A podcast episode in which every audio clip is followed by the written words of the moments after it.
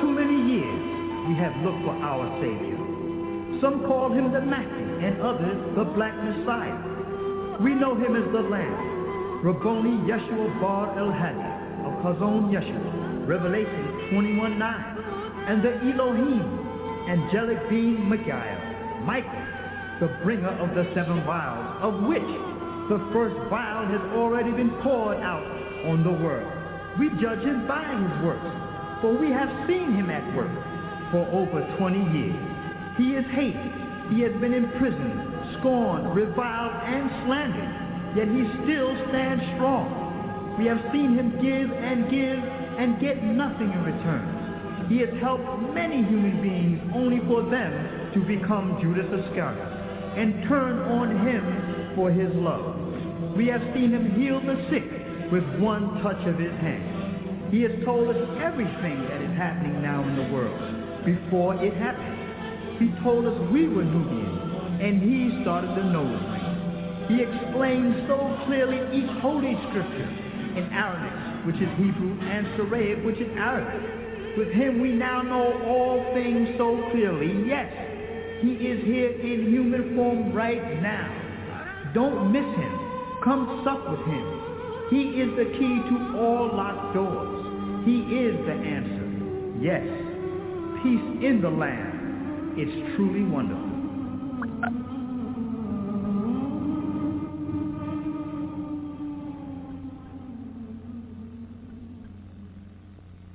What is the correct way to, uh, to, to make ablution?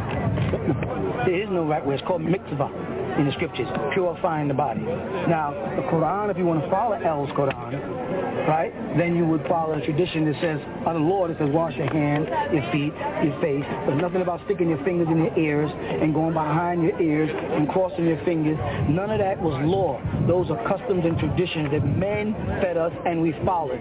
Instead of us saying, Bismi El Allah, El Rahman, El Rahim, which is the way we should have said it, they were taking the L out of everything. That's what the Mohammedans did, the pagan Arabs, because they worship Ur.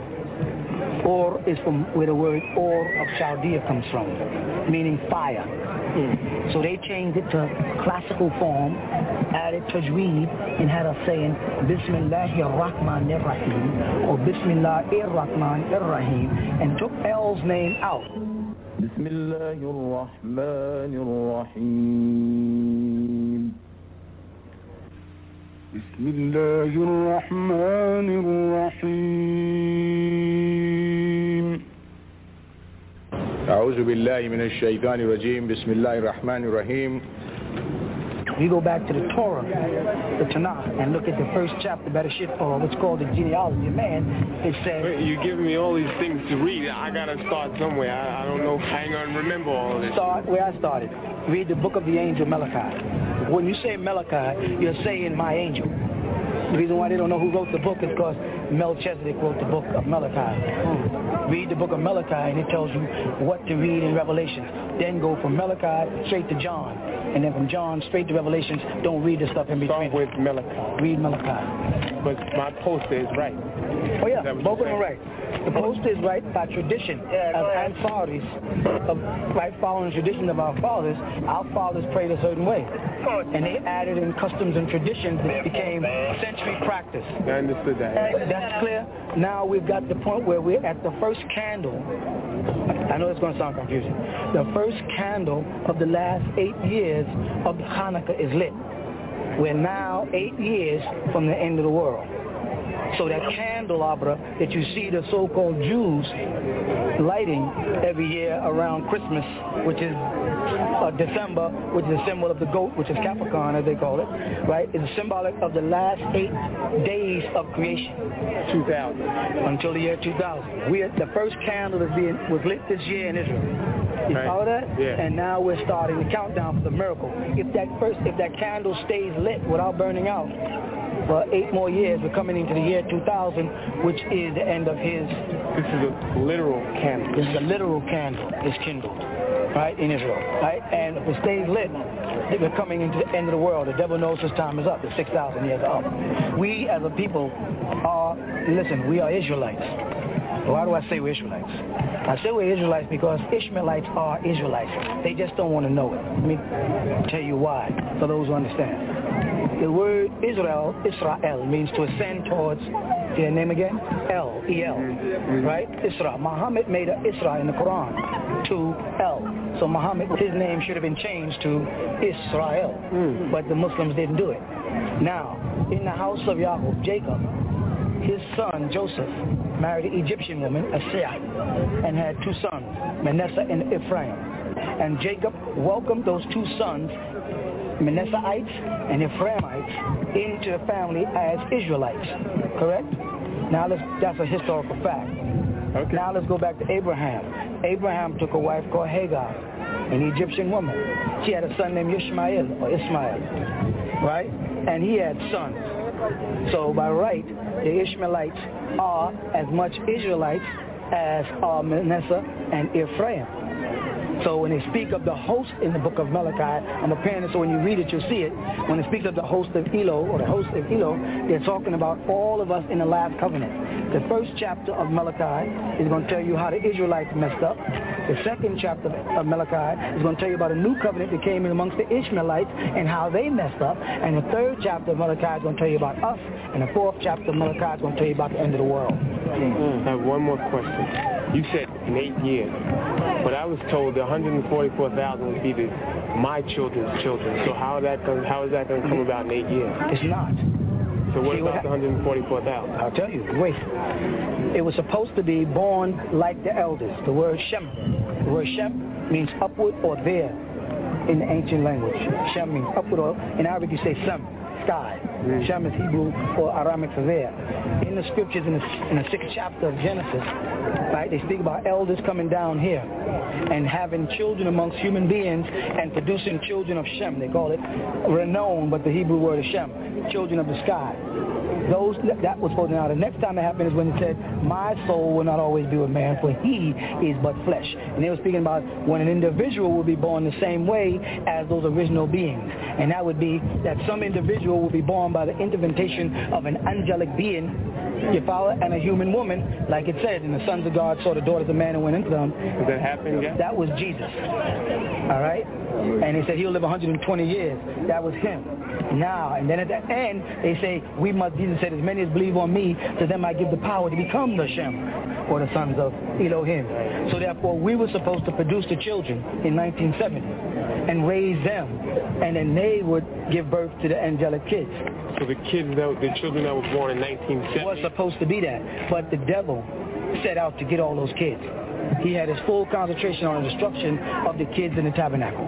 We were so busy doing so many other things, we overlooked that he wanted the kids and the kids only. He wasn't interested in me, wasn't interested in you, he wasn't interested in him. He wanted our kids because he knew that they were supposed to give birth to that group of divine beings. The Elohim would be born on earth again, the Israel kids. So what he did is he destroyed the covenant.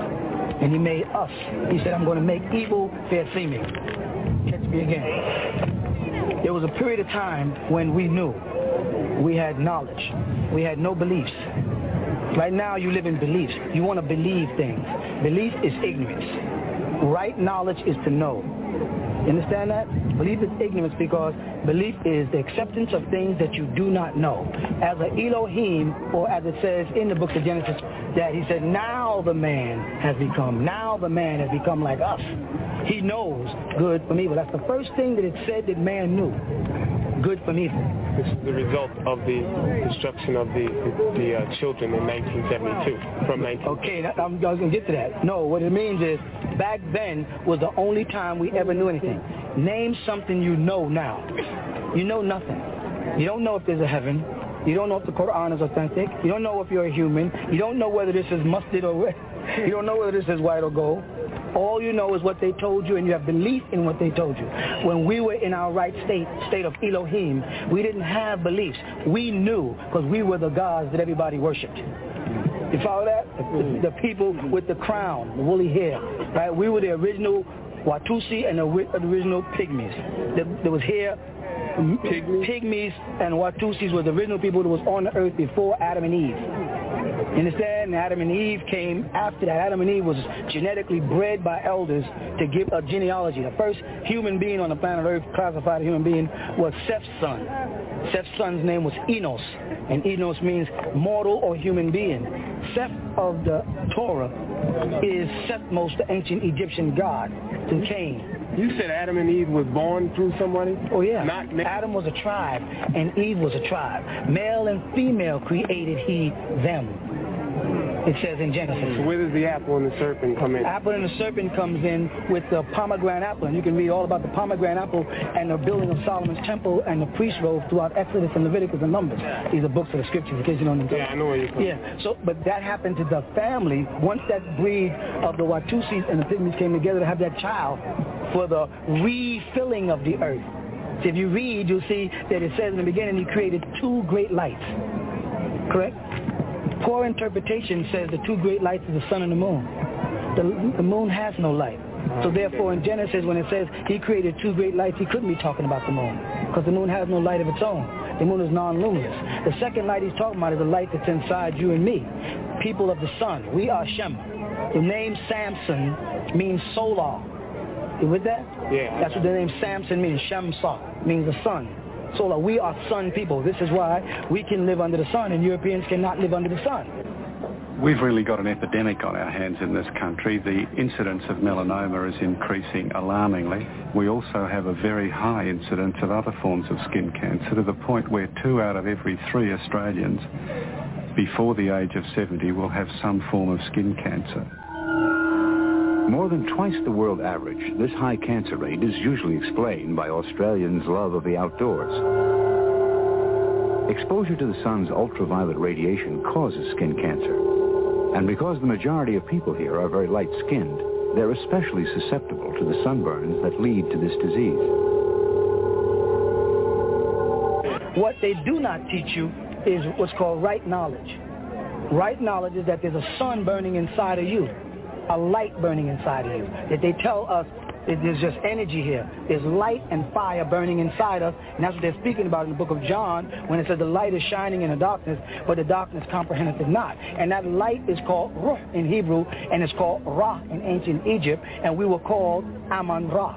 The word Aman means Amanah, faith. So Muhammad named all of those people that worship Ra Mu'min and Mu'minati, which is short for Aman. And every one of your prayers end with Amin.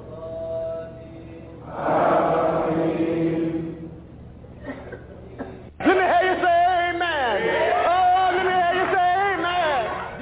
Amin, which is the ancient Egyptian god, Amun and the Ra. The Ra was the sun in us as the original people of the sun. And we roam the earth millions of years, 17 million, 20, 50,000 years to be exact, before Adam was created 49,000 years ago. You follow that? And then Adam was just one breed from the Watusi tribe, and Hawa was one breed from the Pygmy tribe. They came together when the earth had been hit with a meteorite. It killed the dinosaurs and destroyed most of the life form on the planet. And that planet had to be refilled or replenished, like it says in the book of genealogy called Genesis, right? And that's when they brought these two kids together, Adam and Eve. And the men who brought them together were called the Elohim. That's why they translate in your Bible God. If you look into the Hebrew, it says in the beginning Elohim did this. Elohim did this. And then when they get to Genesis chapter 2, in the first four verses, it moves from Elohim into Yahweh Elohim. And then when it gets into Genesis chapter 3, it gets down into who Satan is and his temptation of this man and this woman. But this man and woman were just walking on the earth where the spirit of the Most High, called Elohim, was already here. We were called the spirit because we were called Ruh, and Ruh is soul, and that's Ra, the sun, the light, and the light, the second light inside of us, the light that shineth that we don't understand. We are the gods. We have been taught to worship people when everybody on the planet is worshiping us. You understand? We are the people that they're worshiping. All this ancient Mesopotamian, Babylonian, and ancient Egyptian history are all facts, but it's all pre-history, meaning pre-Torah. The Torah was written strictly for us to log in our genealogy when the two children were created, Adam and Eve. Prior to that, we were gods. So we never worshiped. The first time you find anything about worship is when you get to Seth. And it says, and then they began to call on the name Yahweh, and that you'll find also in Genesis in its fourth chapter. Then they started calling. Prior to that, we didn't worship because we were worshipped. We were the Elohim. And that's why they always say Elohim is plural, and they try to put Jesus back there with the Elohim. So you go back to the book of John, and you read John chapter 1, it says, in the beginning was the Word. Now go to Genesis, and it says, in the beginning Elohim created. In the beginning was the Word. And then you go back to Genesis and it says, in the beginning, Elohim. So the word and Elohim must be the same thing. Yes, Jesus was a part of the Elohim because he was one of the elders. And those elders and scientists are the ones who bred the Adam and Eve. After the planet had been, like I said, hit by a flare of uh, meteorites that destroyed all the dinosaurs and the prehistoric man. The first trait of the white man came out of what they call Java. The Java man, you heard of Java man? Yeah. Java man is a short word of saying Javan. You look in the genealogy of Yefet. That Java man is like the uh, Neanderthal man. That's right. That's a hairy, that's an ape man, a dog man. Europe. That's right. That's Greeks. The word Java and Javan is the Greeks because the sons of Japheth married in to the seed of Canaan and produced the Java man who went in caves. We live behind waterfalls when the planet was covered under dust. That meteorite that you're talking about, is that the Kaaba you're talking about? No, that, did the, that come the later? Kaaba, no, the Kaaba is a product of the flesh of um, Adam. That was a sign when the scientists finished breathing, right? When they made it, that's all it has to do with it. The Kaaba, when you look at the root of the Kaaba, you're talking about where they set up idol worship. Let me tell you about El Islam. El Islam was the first school. After El Islam, then there's Christianity. After Christianity, then there's the truth, Millah Ibrahim. Hmm. I had to teach y'all Islam first and give you all a thorough understanding of Islam. What is Islam? Islam is an ancient Babylonian religion. What do they call their religion in Islam? Deen. For 25 years, I tell them the Quran says Millah. For 25 years, they say Deen. Who's Deen? Deen is Dinah. Who's Dinah? An ancient goddess of the crescent. You follow that? What does it represent? Fertility. What is fertility? The symbols of a mosque. A minaret, which is supposed to be a penis, and a dome, which is a breast. It goes back to the ancient Babylonian worship that they kindled under the name Alat. Who is Alat? Alat was the, one of the ancient Babylonian god from uh, Nebuchadnezzar and them. It actually goes back to Nimrod and them. Islam was the first school of taking the spell of Leviathan off our people who had never intended for our people to remain Mohammedans or mu'min, meaning people who worship Amun Ra. But there's Aman and Atan. Aman is plural, which is Elohim, and Atan is single, which is Elo or Yahweh. We had to get back to the fact that we are the Elohims to get back to the fact that we are the Elo. So a lot of traditions and customs, and I made sure that they knew every custom. We was the only community that wore veils, jalabias. We did everything it was because if you're going to teach your people well, you got to submerge them in that knowledge. You follow that? But that was not what they call right knowledge. That was called belief. Because while we were all submerged in al-Islam, it was all based on belief, not facts. Now we had to go back, and after we finished that, I taught them all about Christianity. When you say And I- belief, you mean faith also. I, when I say belief, I mean to lie to Eve's children. Be lie, Eve. to lie to Eve's children, which is the one they said there'll be two seeds, the woman seed, which is Eve, and the serpent seed, which is Leviathan. Mm. And believe means to lie to Eve's children. Faith means believing in the God Amen. Amana, faith, mu'minun, mu'minati, ancient God. And that Amen, like I said, is all, we're Amen. We're Aman Ra. We're the son of it. Islam just taught you the first stages. Um, who who um worshipped us back then? Who worshipped us? Yeah, back then. The Hindus worshipped us. You had Watusis, Pygmies, and the other people called Synth. They called them Synth, right? They moved down to a place called Bali. And they still have temples in Bali now, in India. And that was called Eden. That was a different Eden than our Eden. Right? Those people worshipped us and they made images of us. Krishna, Brahma, Shiva. When you say Brahma, you're saying Abraham. You follow that? When you say Krishna, you're saying Christ or Messiah.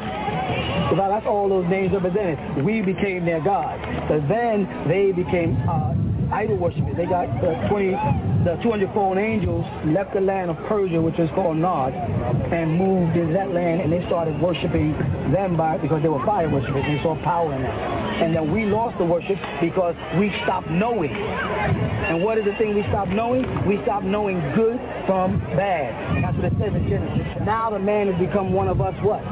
Knowing Good. That's the only time we knew. What did we discover in, the, in Genesis? We discovered good from bad. We knew good angels from bad angels.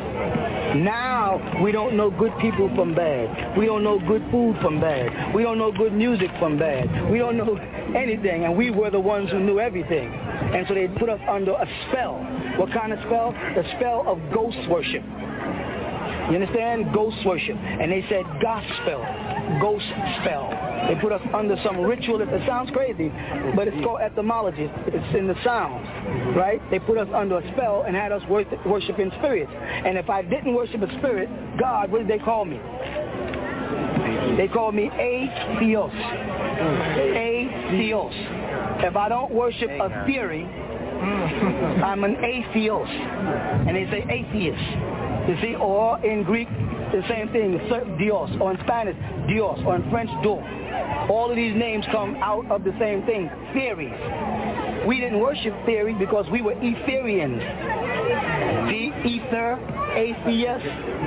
We were Etherians and we were the gases people. If you look at the word gases and change that G, which is the ancient language from a G in Hebrew, we say gemal. In Arabic, you say jet.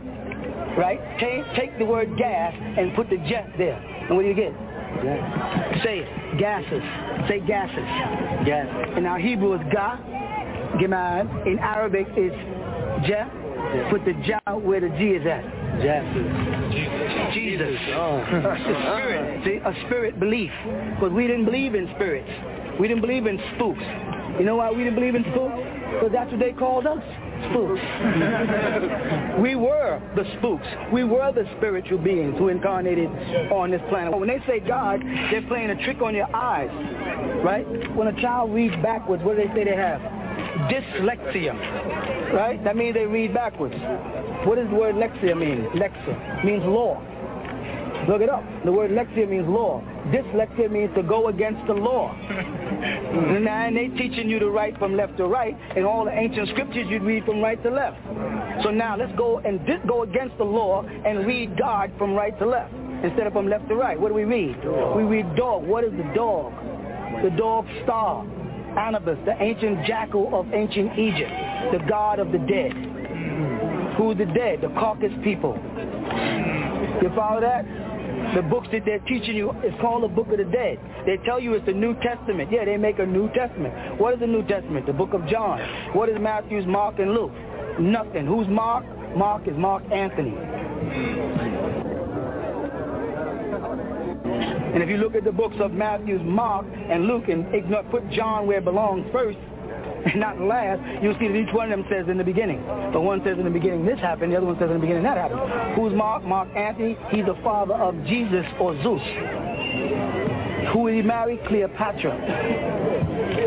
Listen now, this is called right knowledge, right? He married Cleopatra, and because he was of the people who had no color, in their skin, they were transparent. They were not sun people. They were moon people of the moon cycle. We were sun people, solar plex people. You follow that? We, we can stand under the sun all day. They can't do it. If they do, the sun will attack them. So he was considered a ghost person. They called him ghost. Ghost is another, just a synonym for the word goat. And that goes back to Capricorn and, and Nimrod and Jesus and December and the tie-in of the devil worship and the star and the crescent. The star and the crescent that Muslims use as their symbol, a five-pointed star and the crescent. That crescent, if you look it up, is the word Dina. That's the demon, the female, Dina. And that's what they call their religion, Deen al-Islam. And in the Quran, the last revelation that Allah gave to Muhammad, he said, it's not Deen al-Islam, it's Deen Allah. and they still, after that, call it Deen al-Islam. You follow that? Because their worship is of Dina and the crescent, the moon. So they changed it from the solar calendar to the lunar calendar. The solar is alive. The lunar is dead. So they call the Bible the ancient book of the dead and made people think that Akhenaten, who was a hermaphrodite, uh, check this feet, right? that he was the one who wrote the Book of the Dead. The Book of the Dead means a book of people that are dead. Who in the New Testament is alive? Nobody. The only one they say is alive, they say is alive in the spirit. And they say that that is Jesus. And Jesus is Cleopatra and Mark Antony's son. You understand? Mark Antony was of the gods. See, because of the spell of Leviathan, when I say Mark Antony is a god and a wicked man, you think God is good. But if you read God Semitically with dyslexia, God becomes Anubis, the ancient Egyptian god dog. that the Greeks came into Egypt to study under us and steal the knowledge and take it back and turn it backwards. They started making us read from left to right instead of from right to left. And they started modernizing, standardizing all the languages. There wasn't no spoken language in Egypt. It was not the same language that Abraham spoke and the same language that Noah spoke. Why? Because when Abraham got to Egypt, he spoke to the Pharaoh. Right? When Moses got to Egypt, he spoke to the Pharaoh. They told us certain things that ain't true. They told us that the serpent was a symbol of the devil. That's not in the Torah. The word nakas in the Torah where they have serpent means to whisper. Nakas is kanas. The serpent was not bad to us when we ruled ancient Misraim called Egypt. You follow that? And how do you know it? Because it was a serpent of Aaron that consumed the serpent of the Pharaoh. Now, why would Aaron use a wicked being to consume another serpent? Because the ancient Israelites, who we are, that was not a wicked being. And Moses and them marched through Jerusalem with a serpent at the head of them. And all the pharaohs put a serpent on the head which symbolized medicine and purity. And to this very day, the kundalini is being used as a sword with two serpents on it that came out of ancient Egypt. That's who we are. We are the ancient Egyptians. But we don't like the word Egyptian because Egyptian means Egyptos or burnt faces. We're not burnt faces. The one that became burnt faces was the Hyksos dynasty who came into Egypt who Moses fought against. And Moses' real name is Thutmose, the god of ancient Egypt. Hmm. When you say Thutmose, you're saying Moses. And the Hyksos dynasty of light-skinned people came in and warred against us over there and they became burnt faces because they came in from Greece. They came in from what they call the three points. And that was Spain, uh, Rome, and Greece. Those are the three families, the Spartans, the Franks, the Hittites, and the Anglecs who moved in in the Mediterranean area. And when they moved into our motherland, their skin became burnt. So they called them Egyptians. We were not called Egyptians. We was called Mitzrayim, those people of the two rivers. And those two rivers are the ones that lead down into a place called what? Huh? Aswan. Past Aswan down where? Um, past Sudan and down into what? Past Nubia and down into where? Huh? Say it louder. Ethiopia. Ether people. We are the Ether people, the Ethiopians, the Kusia. They called us in ancient times. We inherited the name Sudan to identify that we were not the burnt-faced people, but we were the original seed. We inherited the name Aswan to identify we were not burnt black, that we were original black, that we had the nine ether. You understand? And with the nine ethers is the texture of your hair. Because your hair comes out the follicles and creates a number nine. His hair comes out the follicles and creates a number six. And nine to the ninth power of nine is the highest number on the universe, which makes us infinite. That is our number. You follow that? So we were the gods. When I say gods now, you see what happens? You got to keep it dyslexia. but if you don't, it'll end up dog. So when I say Mark Antony was a god, and Mark Antony came into Egypt and had sex with Cleopatra and then brought in their religion. And their religion was the worship of the cat. You understand that? They had what's called a holy cat. And they built a monument in Egypt for the holy cat. And the monument of the symbol in Egypt for the holy cat, you call it Sphinx. It's not one of our symbols. Now, if you take holy cat and put it in a dyslexia state, you'll get Catholic. Catholic, cat, holistic. And now they can't teach you Christianity, so now they're bringing in what they call holistic sciences. The New World Order, because people have fallen away from Krishna worship, which is Christianity. We saw through that. We're starting to rise back up again. The moment we stop conking our hair and pressing our hair and putting our feet on the grass again, things are going to start opening. We lost our eye and our light is dim. Blow on your hand with wind like this, with your breath. What do you feel? Heat. Why do you feel heat? Huh? No, not because of the temperature. Because of ether. Ether is a gas. You understand that? What do we breathe in? What do we give off? What does it take for fire to burn? Oxygen. What does it give off? Carbon. The, the devil is never going to tell you, the etheric people or original Ethiopian pygmies, that there's a light burning inside me and you. A real fire burning right inside our chest. Your scientist is not going to admit it. He'll tell it to you when he teaches you about the circulatory system and the respiratory system. He tells you how the blood fuses into the lungs and it's charged and it sends up gases to the brain. He'll tell you that. But he doesn't tell you that when you ignite blood, it ignites into a flame. That's why they said the light shineth in the darkness, but the dark comprehendeth is not. And the light is the life in man.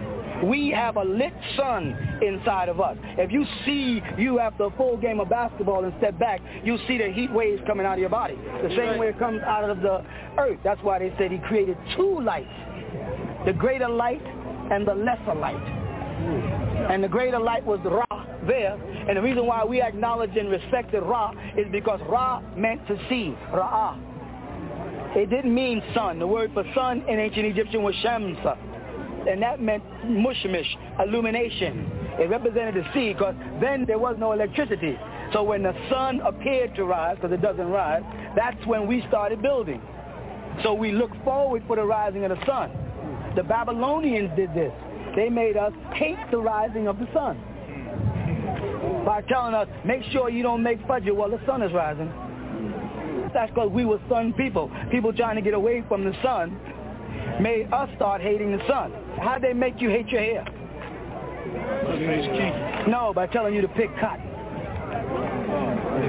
That's right. There was a million things in this country that slaves could have did. It's not amber waves of cotton, it's amber waves of grain.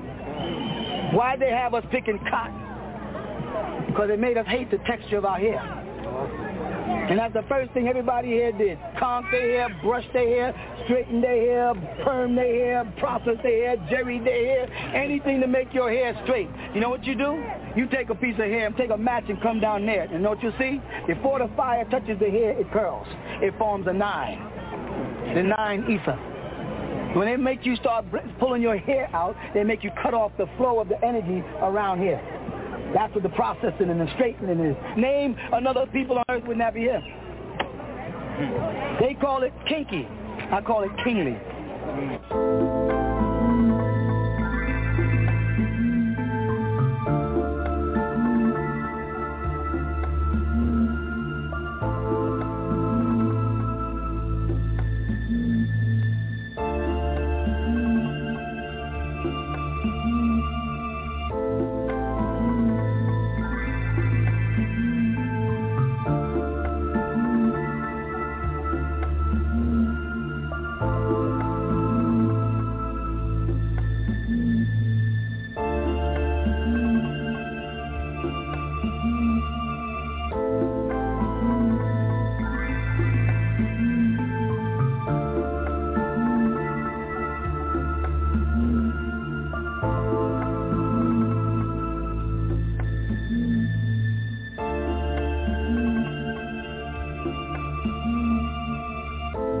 People have fallen away from Krishna worship, which is Christianity. We saw through that. We're starting to rise back up again. The moment we stop conking our hair and pressing our hair and putting our feet on the grass again, things are going to start opening. We lost our eye and our light is dim. Blow on your hand with wind like this, with your breath. What do you feel? Heat. Why do you feel heat? Huh? No, not because of the temperature. Because of ether. Ether is a gas. You understand that? What do we breathe in? What do we give off? What does it take for fire to burn? Oxygen. What does it give off? Carbon. The, the devil is never going to tell you, the etheric people or original Ethiopian pygmies, that there's a light burning inside me and you. A real fire burning right inside our chest. Your scientist is not going to admit it. He'll tell it to you when he teaches you about the circulatory system and the respiratory system. He tells you how the blood fuses into the lungs and it's charged and it sends up gases to the brain. He'll tell you that. But he doesn't tell you that when you ignite blood, it ignites into a flame. That's why they said the light shineth in the darkness, but the dark comprehendeth is not. And the light is the life in man. We have a lit sun inside of us. If you see you after a full game of basketball and step back, you see the heat waves coming out of your body. The same way it comes out of the earth. That's why they said he created two lights. The greater light and the lesser light. And the greater light was the Ra there. And the reason why we acknowledge and respect the Ra is because Ra meant to see. Ra'ah. It didn't mean sun. The word for sun in ancient Egyptian was Shamsa and that meant mushmish, illumination. It represented the sea because then there was no electricity. So when the sun appeared to rise, because it doesn't rise, that's when we started building. So we look forward for the rising of the sun. The Babylonians did this. They made us hate the rising of the sun by telling us, make sure you don't make fudge while the sun is rising. That's because we were sun people. People trying to get away from the sun made us start hating the sun. How'd they make you hate your hair? No, by telling you to pick cotton. That's right. There was a million things in this country that slaves could have did. It's not amber waves of cotton, it's amber waves of grain. Why'd they have us picking cotton? Because it made us hate the texture of our hair. And that's the first thing everybody here did. Comb their hair, brush their hair, straighten their hair, perm their hair, process their hair, jerry their hair, anything to make your hair straight. You know what you do? You take a piece of hair and take a match and come down there. And know what you see? Before the fire touches the hair, it curls. It forms a nine. The nine ether. When they make you start pulling your hair out, they make you cut off the flow of the energy around here. That's what the processing and the straightening is. Name another people on earth would not be here. They call it kinky. I call it kingly.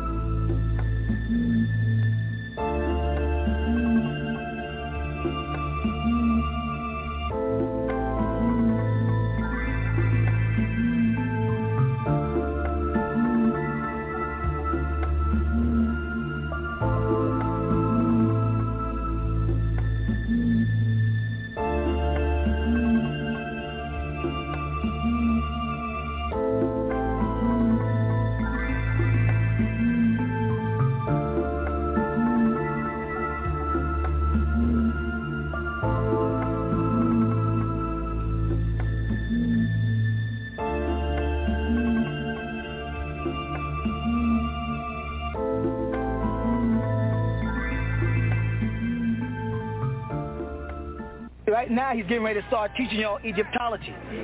So he's going to breed people like Dr. Ben and Dr. Clarke and them, and these are demons.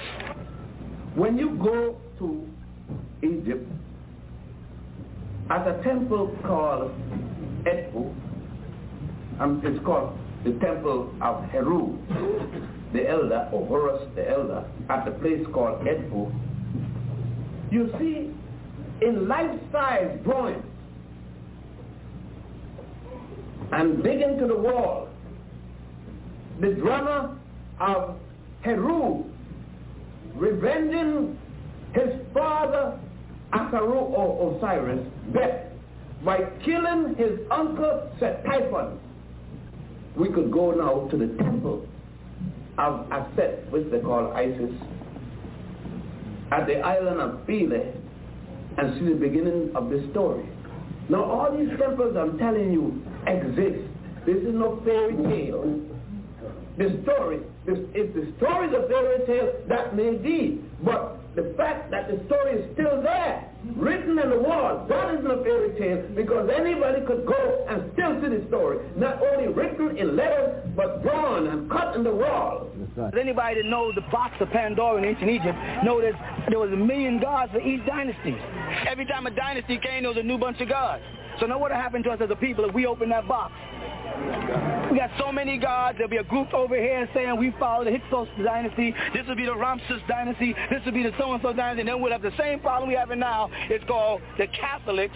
And then the protesters against the Catholics become the Protestants. And then the evangelists who's going to spread what they protested about became evangelists. And then those who were waiting for the 50th Jubilee became the Pentecostals. And then there was those that bore witness that the name was not God but Jehovah. And they became Jehovah's Witnesses. And then there was those who said, well, we have to keep the Sabbath, and that happens on the seventh day, not the sixth day, and they became seven day, and they're going to advance with this new idea, seven day Adventists, and they started breaking us up. And what happened? When you go in our neighborhoods, you find that all of us were the ones all confused. You got some black Jehovah Witness knocking on your door, and you're a Baptist, and you're like, John, listen, I'm a Baptist, I ain't into the Jehovah's Witness stuff. Or I'm a Seven-Day Adventist, I don't want to hear this stuff. Divided, they cut us to pieces. Now they're getting ready to do it again because they see that you've gotten fed up with that spook God because you are the spook that sits behind the door. You are the spirit. You are the God. You are that thing. Don't let them, the only ones that know is the Native Americans. Mm. They're the only ones that keep in tune. Didn't you see that big eagle flying over there? Yeah. A little while ago. And when you see an eagle fly over there, that's a sign of the great soul sending his gifts to you that something great is happening. And you know what's great is happening? Not me being here, you being here. Because I was always here. You're the ones that had to be awoken. And now that the light is coming back to y'all, nobody can push Christ on you. Next time somebody tells you about Jesus, you're going to say which one, Jesus the gas or Jesus the man? you mean Jesus the spirit? Because when they speak about Holy Ghost, that's one church. And the Holy Ghost church don't have statues. They believe in the gas. And the other church believes in statues. They believe in the man. Both of them are confused. When the Nation of Islam came on the scene, what they coming with? They came back in with the man worship. That was nearer to what we were. Well, what was the man that we worship? Ourselves. And that's why the Nation of Islam's original doctrine said the Asiatic black man, maker, owner, cream of the planet Earth, father, civilization, and God of universe. Then they started saying Master Fard Muhammad. Give thanks to Almighty God Allah who came in the person of Master Fard Muhammad well, if you love Master Prophet Muhammad so much, why don't you show us his picture? Why don't you have his picture up on Savior's Day? Why don't you have his picture on the front page of the... Because if, if God came to me in person and taught me to teach you, then if I had a newspaper, I'd have his picture right on the front of that paper. What are you afraid of? Mm. Right. I'll tell you what you're afraid of. We'll see that he ain't nine ether. he ain't got that kingly head, that he ain't royal that he ain't a god, he ain't an Ethiopian, and he ain't a pygmy nor a Watusi. Of course, we vary in heights now because of the marrying, but we originally pygmies and Watusis, which lived in Ethiopia. They called it little people. That's right. That was Eve. And Adam was Watusi. And those two tribes, still today, the Watusis are ruling the pygmies to this very day. That's Lucy. They say, oh, she only stood about four feet tall. Why they say Lucy and give her a female name? How they know she was a female? The oldest near-complete fossil of a hominid form is Lucy, who's thought to be nearly three and a half million years old.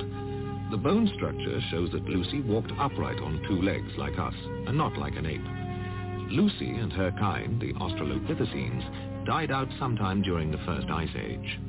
They knew that by the height that that ancient finding was Lucy, and they put her in Eve's family. They knew that Java was Javan, the son of Japheth, and that was Greek, and that was Amorite. And they said, well, they come up in the Caucasian. We got European writings on the wall for them. All of this is to keep you from knowing that you are the Elohim.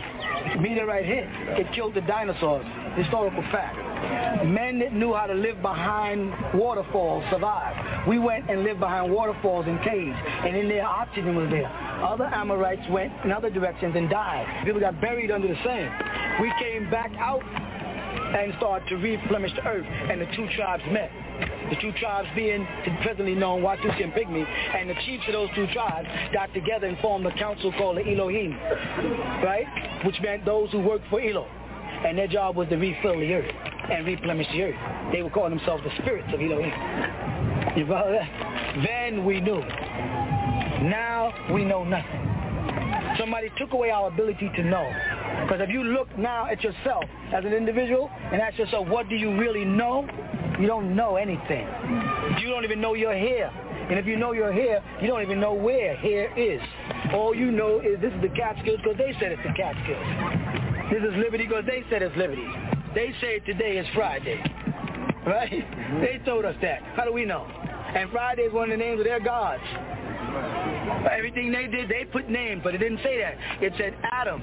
Whatever Adam named a thing, that was his name. That's when we knew. What happened to us? We have a case of amnesia. You understand that? As a being, as a, as a, as a divine being, spiritual being, we have a case of amnesia. We don't know who we are. And we open the white man's book, he says, oh, you mean Negroes? Oh, Puerto Ricans? Oh, Haitians? Oh, Trinidadians? Oh, Panamanians? He keeps on giving us names of where we're at. He did that to another angel also. He did it to the angel Elijah. He didn't know where Elijah came from because he didn't have a mother or father and didn't want to tell you about man incarnating on the planet Earth. So he said he's a Tishbite. And then they tried to look up Tishbite, it became a place. They talk about Mel, Melchizedek. They didn't know what he was, or where he came from. He said he had neither mother nor father, no beginning of that. We don't know who he is. But he had to be a man. you follow that? Because they cannot deal with the fact that we are incarnations. Incarnate means we came from someplace else. The star Sirius out there that they talk about in the Beta star constellation is where we're looking up. During the early part of the year, January to April, Sirius is the brightest star in the sky. The pagan Arabs worshipped it as a divinity. The fact that it is called the dog star stems back to the ancient Egyptian god Anubis. The word God spelled backwards is dog, who the pale man worships as his deity. Also, dog is man's best friend. However, the true gods are Elohim. Why are you looking up in prayer? Tell me, where's hell? Supposed to be there. Who taught you hell was downstairs? Well, let me tell you about a confession and teaching you about hell. In order for me to teach you there's a hell beneath us and that beings are down there, let's make the club and not fill the club with people. Let's make hell the name of a club. And let's not put any people in there and not put no music on. The first thing we'd have is a place. And that place would be called hell right? And the place is able to be occupied by beings, good or bad, up or down, I don't care. I'm just talking about the place. And if I teach you there's a place called hell that people can burn in or people will be in, I'm teaching you that there is a place called hell. You with me? Mm-hmm. Yeah. So I'm confessing to something. And if I say hell is down beneath me, then I'm telling you that there's a vacant place down beneath me where some people are going to be. Those people are going to burn they say, that's going to be hell. Up and above the fact that that's going to be hell and people are going to burn, I'm confessing that there is a place beneath you where people will go.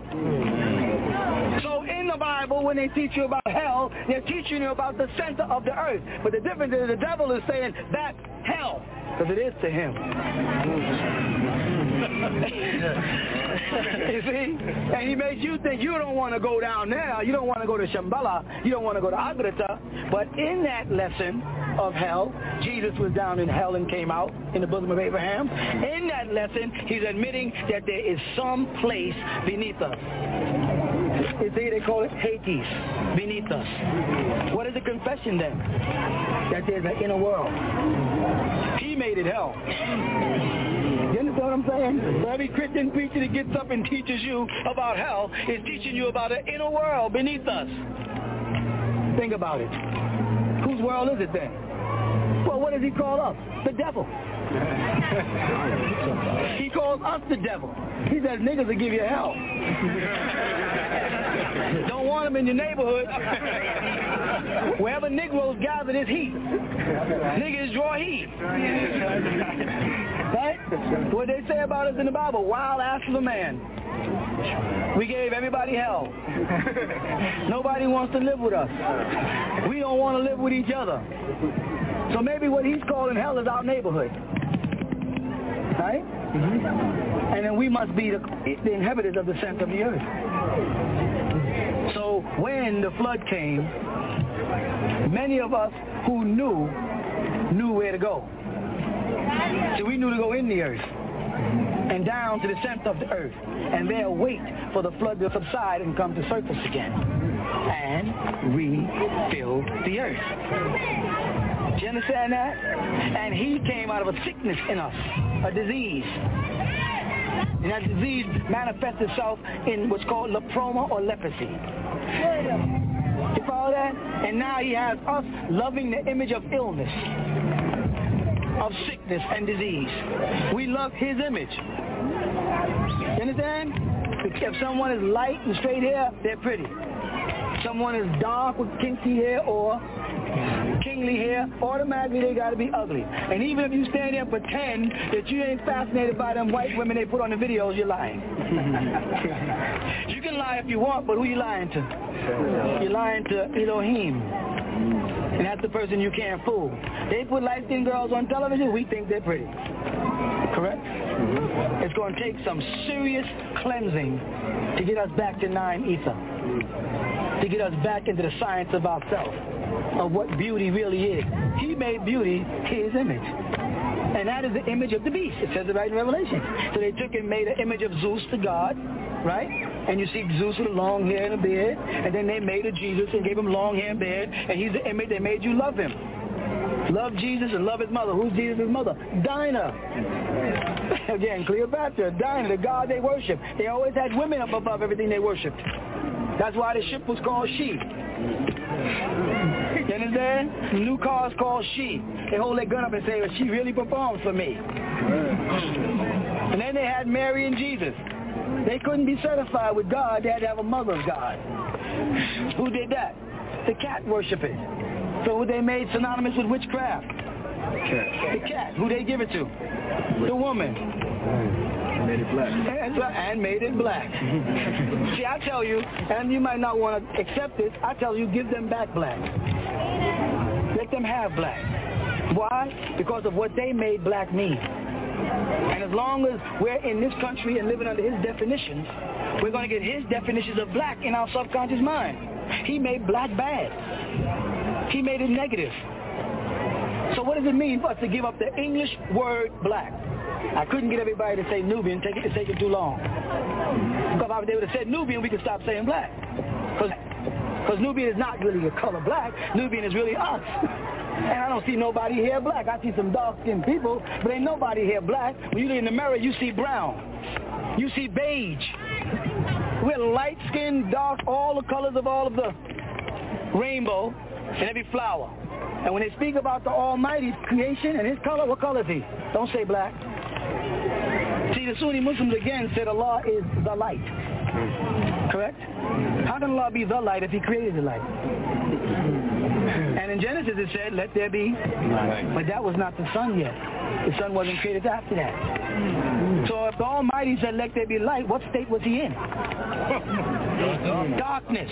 But they made darkness bad. It's a cloudy day, swarty, shadow. Know, Dracula got a black suit on. He only moves at night, which is no such word as night. It's called shadow. Stop saying night. There's no night. It's shadows. The sun never stops shining. It's just on the other side of the planet. We're in a shadow state.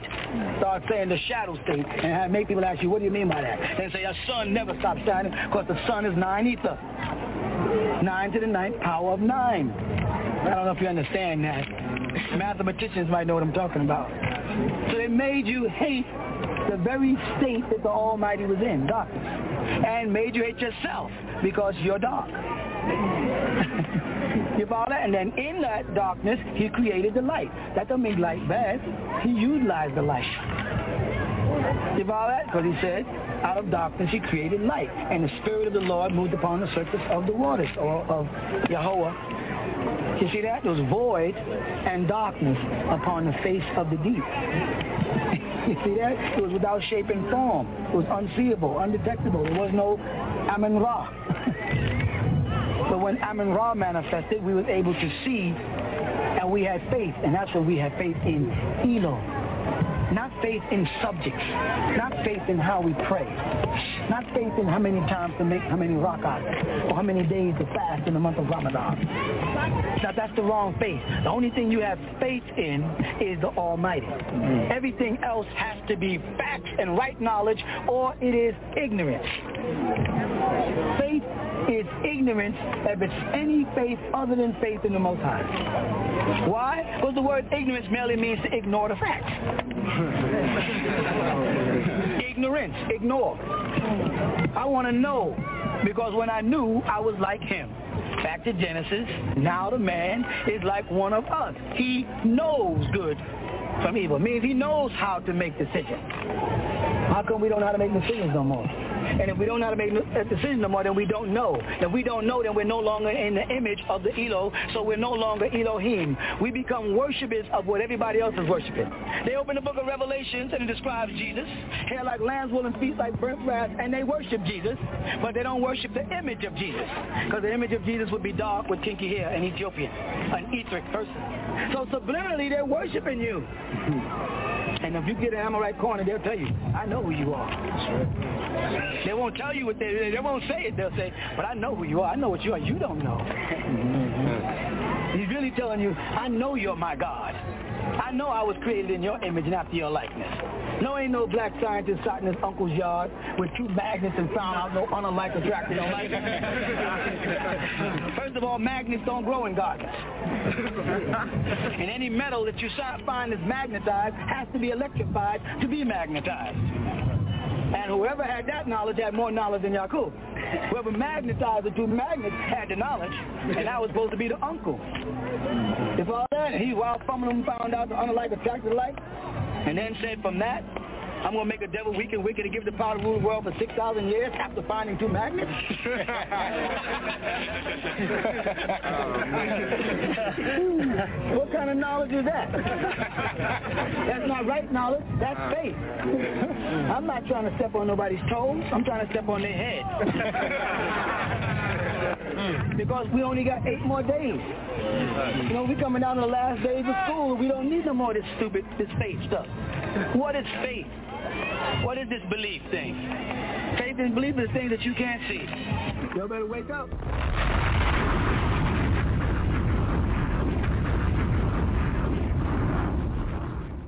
We will continue with the man of the hour, Dr. Malachi Z. York, right after these messages. Members of Congress expressed optimism Sunday about the prospects for reaching a deal to avoid the fiscal cliff fragile ceasefire between Israel and Hamas is entering its third full day, and both Israelis and Palestinians. Bottom line, Senator, if uh, the president nominates Ambassador Rice to be the next Secretary of State or some other supplementary question, do you personally believe that gay people are born gay? Impact segment tonight, the Talking Points memo. Hot damn politics. Hot damn politics. Hot damn politics. Hot damn politics. damn politics. What you say? damn politics. Hot damn. Oh man, hot damn politics. Hot diggity damn politics. Politics. Hot diggity damn politics. I'm back now with the Brain Trust panel. Brain Trust, Brain Trust, Brain Trust, Brain Trust panel. These niggas won't hold me back. These niggas won't hold me back. These niggas won't hold me back. These niggas won't hold me back. These niggas won't hold me back. These niggas won't hold me back. The Brain Trust panel. Brain Trust, Brain Trust, Brain Trust, Brain Trust panel. Hot diggity damn politics. I put that shit on everything. Hot Damn Politics, Wednesday nights at 9 p.m. Only on WGAG Radio. You catch my girl legs open, better smash that. Don't be surprised if she asks where the cash at. Let's talk about what they don't want you to talk about. On the Don Nicoleon Show, Rock Talk Radio, Monday through Friday, 12 noon Eastern Standard Time, or JoyTheGospel.com. WGAG Radio. Would you like to ask Don a question? Are you in need of advice or counsel? Tell Don Nicoleon your concerns on a particular matter, your views or opinions about something that's important to you or anything you want her to talk about on the show. Email Dear Don Nicoleon at gmail.com. Hey man, hey, hey bro, hey bro, man, hey man, I see you think I got that book in your hand, man, written by Dr. York, man. Where you get that book from, cuz? Shout out, man, I've been on live, I've been on eBay, I've been on Amazon, I've been on some of them goddamn bootleg ass Dr. York sites and shit, man. These motherfuckers charging goddamn damn near rent money and a goddamn down payment on a house and shit for some of them Dr. York books, man. It's hard as hell to find a goddamn one. Then I went fucked around and went on goddamn Amazon. They were selling holy tablets and shit for goddamn, it was a goddamn notebook. It was a goddamn, goddamn holy tablets in the goddamn binder, man. These motherfuckers charge like six, seven, eight hundred dollars for these Dr. York books, man. Hey, man, what can I goddamn get me one of them. York books reasonable, man? You know what I'm talking about? I'm talking about like at least goddamn some of his shit, man. These motherfuckers, man, these motherfuckers really motherfucking charging out the ass, it. I need a legit place. Where the fuck can I get me some Dr. York books at, man? that I won't motherfucking goddamn go broke over. You feel what I'm saying? Yeah. Does this sound like you? Well, of course it does. Or, matter of fact, it did until you found out about All Eyes on Egypt in Monticello, Georgia. That's right. All Eyes on Egypt in Monticello, Georgia. You don't ever have to worry about where is your money. Who can you speak to? All these bogus, fake, bootleg sites that are perpetrating and pretending that they're selling Dr. Malachi Z. York books. And even if they did, they're not selling it at an affordable price. Don't go to no one else, no one, no robots, no websites, no none of that. Get all your Dr. Malachi Z. York books right here at All Eyes on Egypt. And we're running a sale for the month of September till October the 9th. On Man from Planet Rizq is at $19. The El Holy Tablets is at $70. Also, let's not forget the Sacred Wisdom of Tahuti. That's in right now. Get it now while you can at $25. So much more. The Right Knowledge series, the Christ series, the Mohammedism, the Mosism, the Christism. We got everything. The Luciferian conspiracy. Everything's written by Dr. Malachi Z. York at a legitimate, affordable price in a legitimate store authorized by Dr. Malachi Z. York himself. Don't waste your time. Don't waste your money and enjoy the rest of your life knowing that All Eyes on Egypt in Monticello, Georgia is dependable, trustworthy, and authorized by Dr. Malachi Z. York. Why wait? Pick up the phone today. Call 706-468-2319 and speak to a live person. Only at All Eyes on Egypt, Monticello, Georgia. That's All Eyes, E-G-I-T-T-G-A dot com. Call us today. Now welcome back to the man of the hour. Yeah, then don't worry about it. Move on. Don't worry about it. Read the book of Malachi again and stop reading it from reading it in the Bible. You can see the names properly. You know, he, uh, he was called Elijah. Now you could be an Elijah because your voice is one crying in the wilderness. Now you got to look and see what Yeah, Elijah did to see why that Jesus called him Elijah. It's past. You look back and look who Elijah. Elijah one who made all the gods bow bow before him and set their altars on fire. And that's what John the Baptist was doing. Going out in the wilderness, converting and. Don't forget that uh, John's father asked Jesus, which are you? Are you that Messiah or can we expect another? Because they know in ancient Hebrew teaching there's two Messiahs.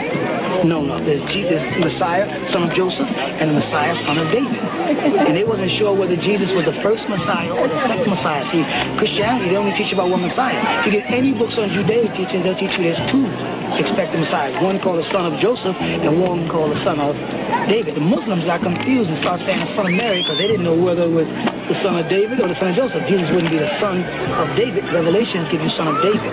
Matthews and them books written by the Romans give you sons of Joseph, only to cause the confusion. So they ask the genealogy of Jesus, and they give you in Matthew the genealogy of Joseph.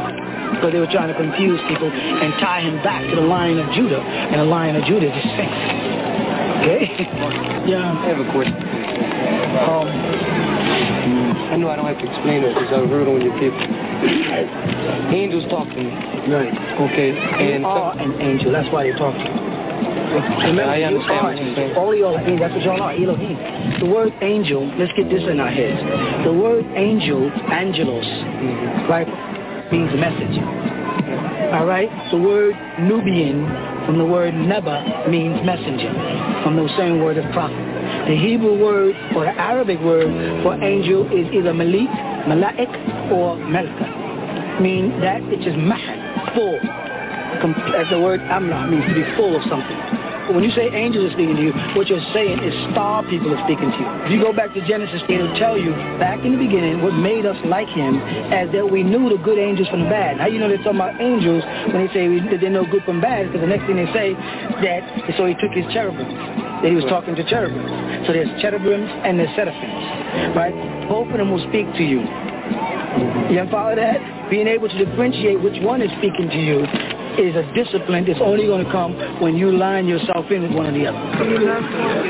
Do I love the woman? I mean the whole species of women? Woman in Revelation 12. No.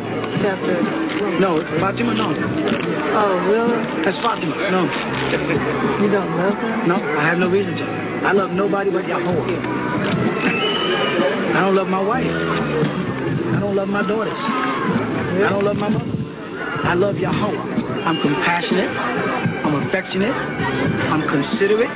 And I issue those out accordingly when I'm dealing with a woman. I'm, I'm respectful when she does things that she's entitled to be respected for. I'm compassionate when she needs the warmth of compassion. But I don't give poor or hawa love to nobody but the Almighty. Don't love nobody or nothing but the Almighty. With other human beings, give out accordingly to what they're entitled to for the moment. That's just a figure in the Bible. And that's 2,000 years old. We have got to get out of that period of the Book of the Dead and come into the book of the life or the living. You're living still back 2,000 years ago worrying about a man named Jesus and a man named Moses and a man named Abraham 2,000 years ago. And it's keeping us dead. It's a book of dead people. The book of life opens each day when you get up. Every time you some new event takes place, right now what we're doing right here is a page in the book of your life. And regardless of what you do, it'll never be erased but it'll be gone tomorrow and becomes a thing of the past. And you got to utilize what happens today to benefit tomorrow. Get out of the book of the dead. It doesn't mean don't read the Bible, because that is history. To follow, that's about our past. It means don't try to live in the Bible, because it's a book of the dead. Try to live what's for right now. What should be going through our heads right now? What you found in the people's heads now is the reality that we are running out of time and that we're in a wrong state of mind. We still want to worship when we are that which was worshipped. We've got to get back to the state where we are the God. Stop looking for things to worship. Stop trying to grovel in front of statues and in front of men and in front of spirits and spooks, things not tangible. That is all part of wrong knowledge. Get away from that stupid fictional stuff, because if you can't prove it to me, then you are ignorant. Prove it to me that there's a God. Go ahead. If we're running out of time, what, what must we do? We must unite. We must come together as people physically. Because that's where we have our strength. And that's the hardest thing. The devil taught us not to unite, not to get along. Your father, you look at the people get along, the Orientals, look how powerful they are. The Jews got together when they was without a homeland, and what they do? Look how powerful they are. They dictate to the world now. The Italians got together under Mussolini and massacred us while we was in Ethiopia. We're the only people that won't come together. The hardest thing to get y'all to do is to move together. And every successful group of people move together. And they work from a, from a center out. Not from the outside, hey, but I'll be later. I'll be. And people think we want, we don't want you in there because we want something. Listen, when you're on the outside, you're more profitable to us than on the inside. People don't understand that. When you're outside, you're buying books and stuff, you're benefiting us. When you come in, you stop buying. So why do you, if we want the money, why are we telling you to move in? We should tell you stay outside and buy our books. so people think by me saying come in, that I want some from you. No, I know that we got to get together to get the power, and it's going to cost us as we get in. Less bread is on the table because we got to break another piece. Do you understand? But that is our problem as a people. If we do not come together, and I know many leaders have come and said the same thing, we've got to come together. I've gotten to the point where I'm telling you, disease is so rampant that the ark got to close. We're going to have to close at a certain time very soon and only marry amongst ourselves for at least four generations. We can only do it for four generations before we'll start getting defective genes. You understand that? By that four generations, they should have overcome their black plague. Notice they call it. Their black plague in America called AIDS. So pretty soon, you will not be welcome. You understand? The mountain that I'm standing on now, I won't be standing on in the next year. I'm going to a place that is secluded, and I'm taking certain people with me, and we're closing off. And there I will teach them how to live so that we can survive what is about to befall this country and the world. Mark my words, there will not be any Africa soon. There'll be no place called Africa. Do you understand that? 65% of Africa right now is infected with AIDS. After watching your presentation, is there any hope for us? Well, You're yes. talking about how it's doubling right, right. and doubling. Uh, actually, right. We're talking about uh, how the virus spreads, what the projections are. If Frank Fenner was correct in the article that he said what makes a virus eradicable, the AIDS and other human retroviruses probably violate most, if not all, of the criteria that makes these diseases eradicable. Eradicable. In other words, they can never be eliminated from humans once they're running in humans, uh, short of the redevelopment or uh, new construction of the Rife techniques, which might allow for wide-scale uh, treatment of uh, entire areas uh, simultaneously, if in fact what Rife said was correct, and that was that you could treat a human being uh, by a radio wave that would kill a virus in that human. If it requires personal uh, dialysis-like equipment, which would be to hook the human up, take the blood out, radiate it in extracorporeally like they dialyze blood to cure kidney failure, then that is going to be a very costly, slow process. It could be effective, but it's not the way that we're going to save Africa. If that is in fact the way that AIDS or these other viral diseases prove to be cured, then I think that, there, that, that there's no doubt that Africa is extinct as a continent, and perhaps Asia is well down the same road since they have large portions of their population already infected with HTLV1, human T-cell leukemia virus. You understand that? There'll be no more Africa. Stop looking over your shoulder and look forward as a people. Stop dwelling in the past and start looking at what's happening right now for us as a people. That's our hope. I ain't got no time to talk to people like Farrakhan. People say, you want to talk to Farrakhan? I did, but I don't. Because he's still talking silliness. He's still talking about what you're going to do to the white man. You're not going to do nothing to the white man. You do not have the power to do anything to the white man. So get that illusion out your mind. Ain't gonna be no revolution. You ain't gonna grab no AK-47 because he'll make you eat it. He is a fighter and a killer by nature. Do you understand that? He's been killing people for 6,000 years. Do you understand that? There's no more Russia. The walls have come down in Europe. Gog and Magog have come together like I told y'all they would. Now they're having conflict with China because China, the dragon, won't bow to the eagle and the bear. And it says in the scriptures, hundreds of thousands of hosts of soldiers will travel from the east. Don't think you're a part of Armageddon. Armageddon is going to be against the, the new European market that has formed itself, and they already have one worldism in the making, one currency in the making. They just took away food stamps and they're giving you credit cards. Do you understand what I'm talking about? They not worried. They're in place. The only thing that's going to make you survive is if you go off and get back into natural living. So we're depending on the earth, the mother, on the sun. Do you understand? Not on credit cards, not on hospitals, not on your pensions and Medicaid and Blue Cross. None of that garbage. Because as long as you're on that, you're under the mark of the beast, and you're going to have to go to him. You have to take your kids and put them on a table. You have to lay your wife on a table in the hospital and let them pull your baby out. Something that's supposed to come to us naturally. Do you understand that? Stop, got to stop eating his junk. Start growing our own food. Do you understand? And the first stage of that is the liberation of our woman. That's our first step. Because they taught us to treat our women ways they don't treat theirs. A nigga slap his woman down the street, and I use the word nigga intentionally. You don't see no white man ever slap his woman in the street. His woman's home doing the book work. Our women we don't trust with the money. Yes or no? Right. We don't give them no images. Tell me five black, beautiful woman images. Isn't that a shame you can't even get one in your head? That means what do we teach the children is beauty? We teach the children as beauty as Lady Clairol. And the blondes have more fun. But we don't tell them where they go to have the fun. They go to the Caribbeans, where we live, to have the fun. you with me? That's right. The only way we're going to get out of this state of mind, and it's a state of mind, a disease, a mental state, is we're going to raise our woman to her position. Put her back in her glory. Learn to respect that woman.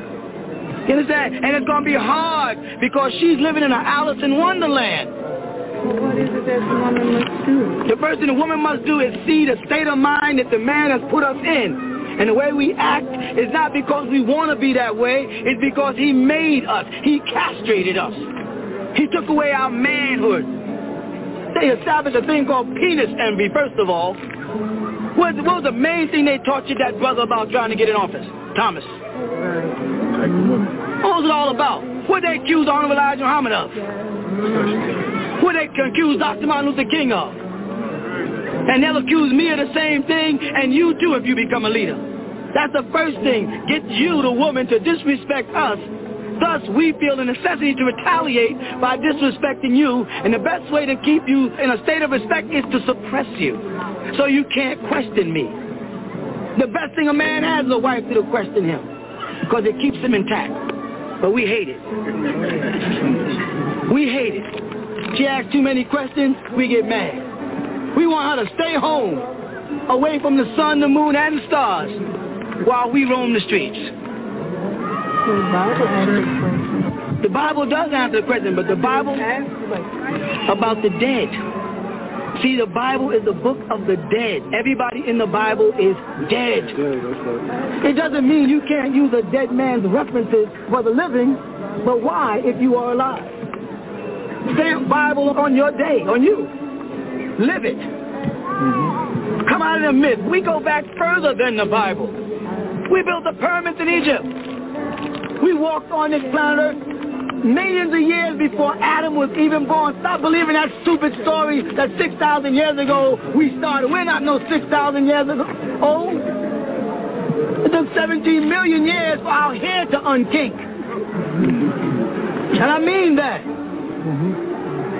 17 million 500,000 years for our hair to unkink. Now look at the children. Their hair is getting thinner and thinner and thinner. We lost our crown, our glory the thing that made us unique.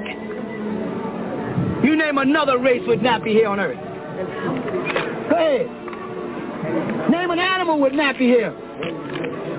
One animal, a sheep. And what is that animal used for in the scripture? Sacrifice. yes, it is. Right? Because it's humble and it's meek. And we say the Lord is my shepherd in the book of the dead rending us sheep, or Jesus called himself what? A lamb. Mary had a little lamb. then the lie starts, whose skin was white as snow. and made him a mama's boy. And everywhere that Mary went, I'm not telling you by respecting your women to become a Mary. I'm telling you as a people that we're never going to get nowhere until we start respecting our women. Stop hiding her. No reason why they want to keep you home, sister, because they don't want to dress you. Bring the woman out front. She's always been sitting on the throne right beside her. You understand what I'm saying? If you don't do it, it's the end for us as a people. We are at the last point of our genes. They done genetically bred us out. Genes are instructions for making parts of organisms. Specifically, and most commonly, they're instructions for making proteins. And it's in the interaction of those proteins. They're turning on and they're turning off, their coordination, that you go from a single cell to an organism. Proteins are all of what you are and do. They are the hair on your head. They are the substance of your face. They do the work that allows you to move and grow and, and do all of the other things that you do. So there's no question that genetic instructions are carried in the DNA. And there's no question that at some level it is the stuff of life.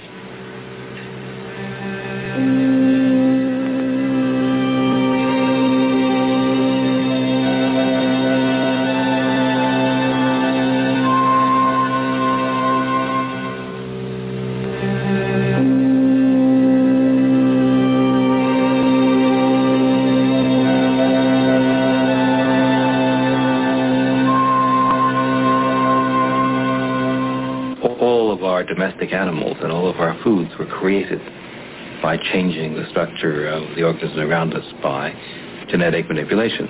What recombinant DNA techniques allow you to do is to do exactly the change, to make exactly the change that you want to make in an organism without doing damage to the rest of the organism. Because this underlying process of breaking and joining DNA to put genes together in new combinations for many of us, there's something very unsettling about scientists using a technology we find difficult to understand.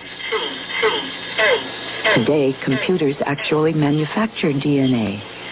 We can make DNA that is compatible with uh, almost any creature. There is no real mystery to the synthetic process. It's perfectly well understood. Dipankar Sen, postdoctoral fellow. In fact, we do make small pieces of human DNA on this machine. We have gone from a period in which one had only the vaguest ideas about what genes were and what one what one might have in terms of inheritance, to extraordinary precise ideas in which we can know in detail what every gene is, what the product of that gene is, what it does. You can go into selective breeding and saying, we'll only produce the perfect child. I don't think it's right to actually predict and Okay. select. You can't get into the business of playing God. I don't want it to be used to create perfect race or anything like that. They can tailor make diseases because it's, it's a lie that the only difference between us and the Caucasian is a skin color. That is a scientific lie. We have different blood type. We have melanin. They don't have it. If we're the same, listen to me. Do you see that light up there? That sun? And then look down. You see this here? This here earth? You understand what I'm saying? We were created here, you say. I'm just saying you say because I know we came from the other side of the sun, but you want to say it. We were created here in between that sun and this earth, right? And they say that some God force, whatever they want to call it, created us, human beings, whites, blacks, and everybody else, in between the sun and the earth, right? Does God make mistakes? So why can't white people live between the sun and earth without getting skin cancer?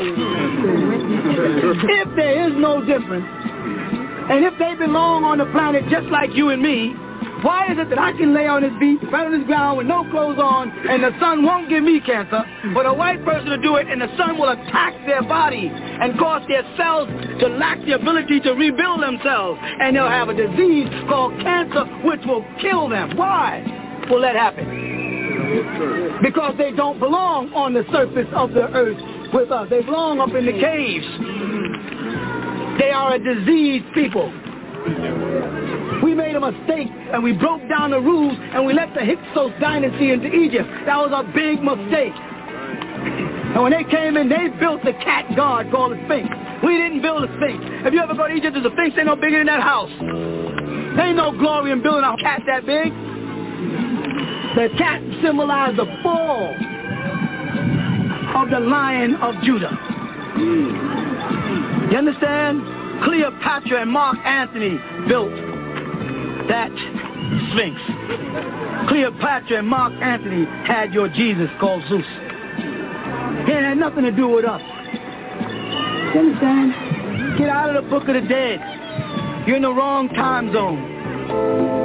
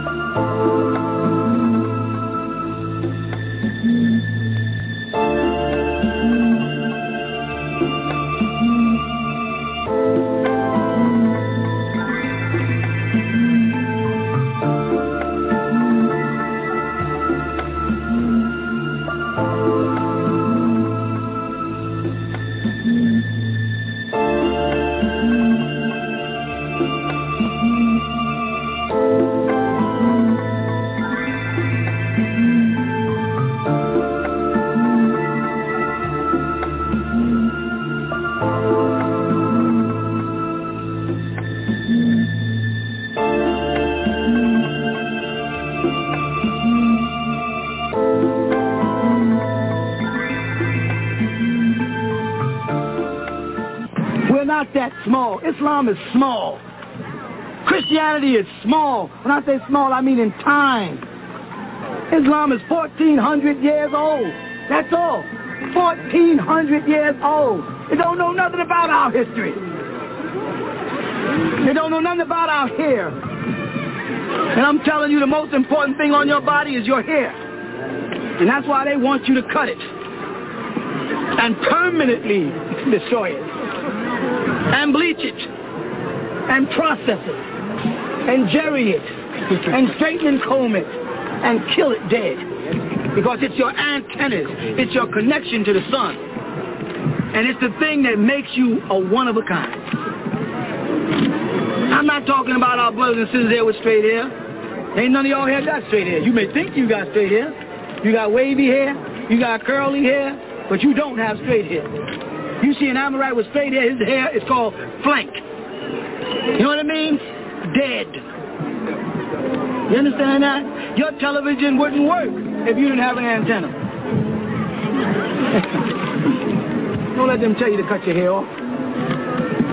I'm saying? Get your crown. When you're leaving this mountain today, tomorrow, the next day, as you're going down the hill, or just look over there. Do you see an afro over there, or do you see a process?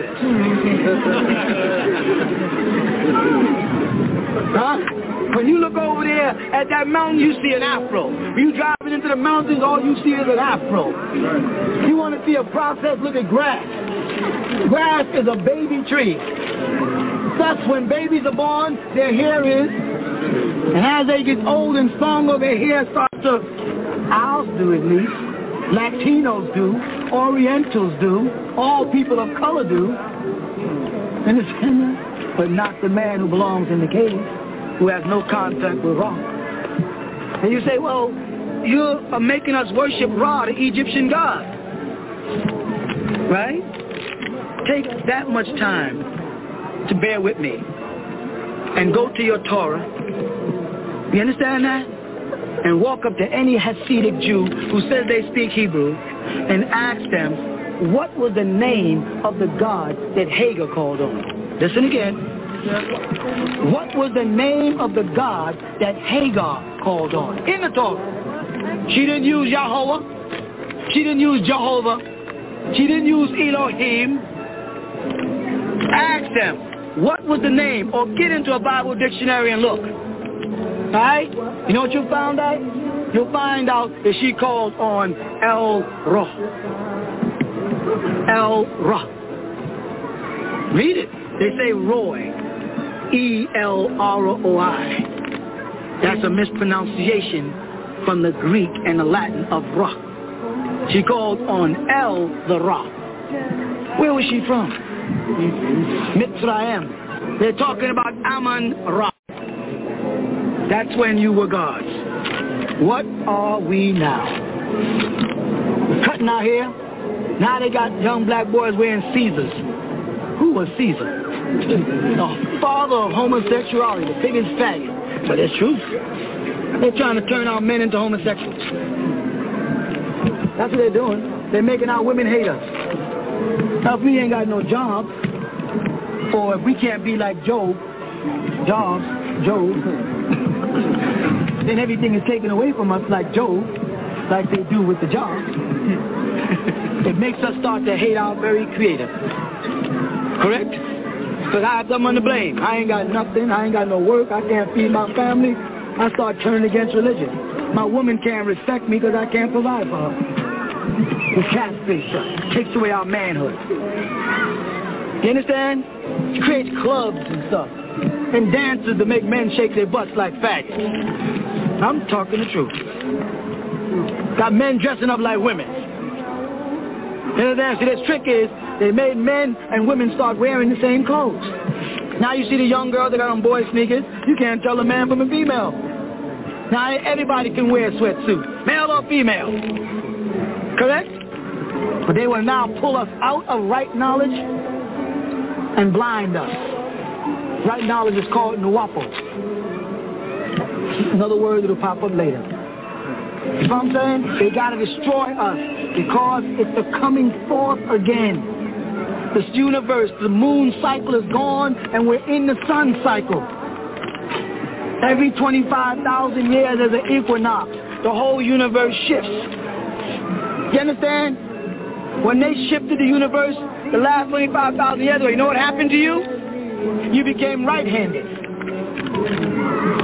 You say, now what is he talking about? Talking about right knowledge. This may sound crazy to you.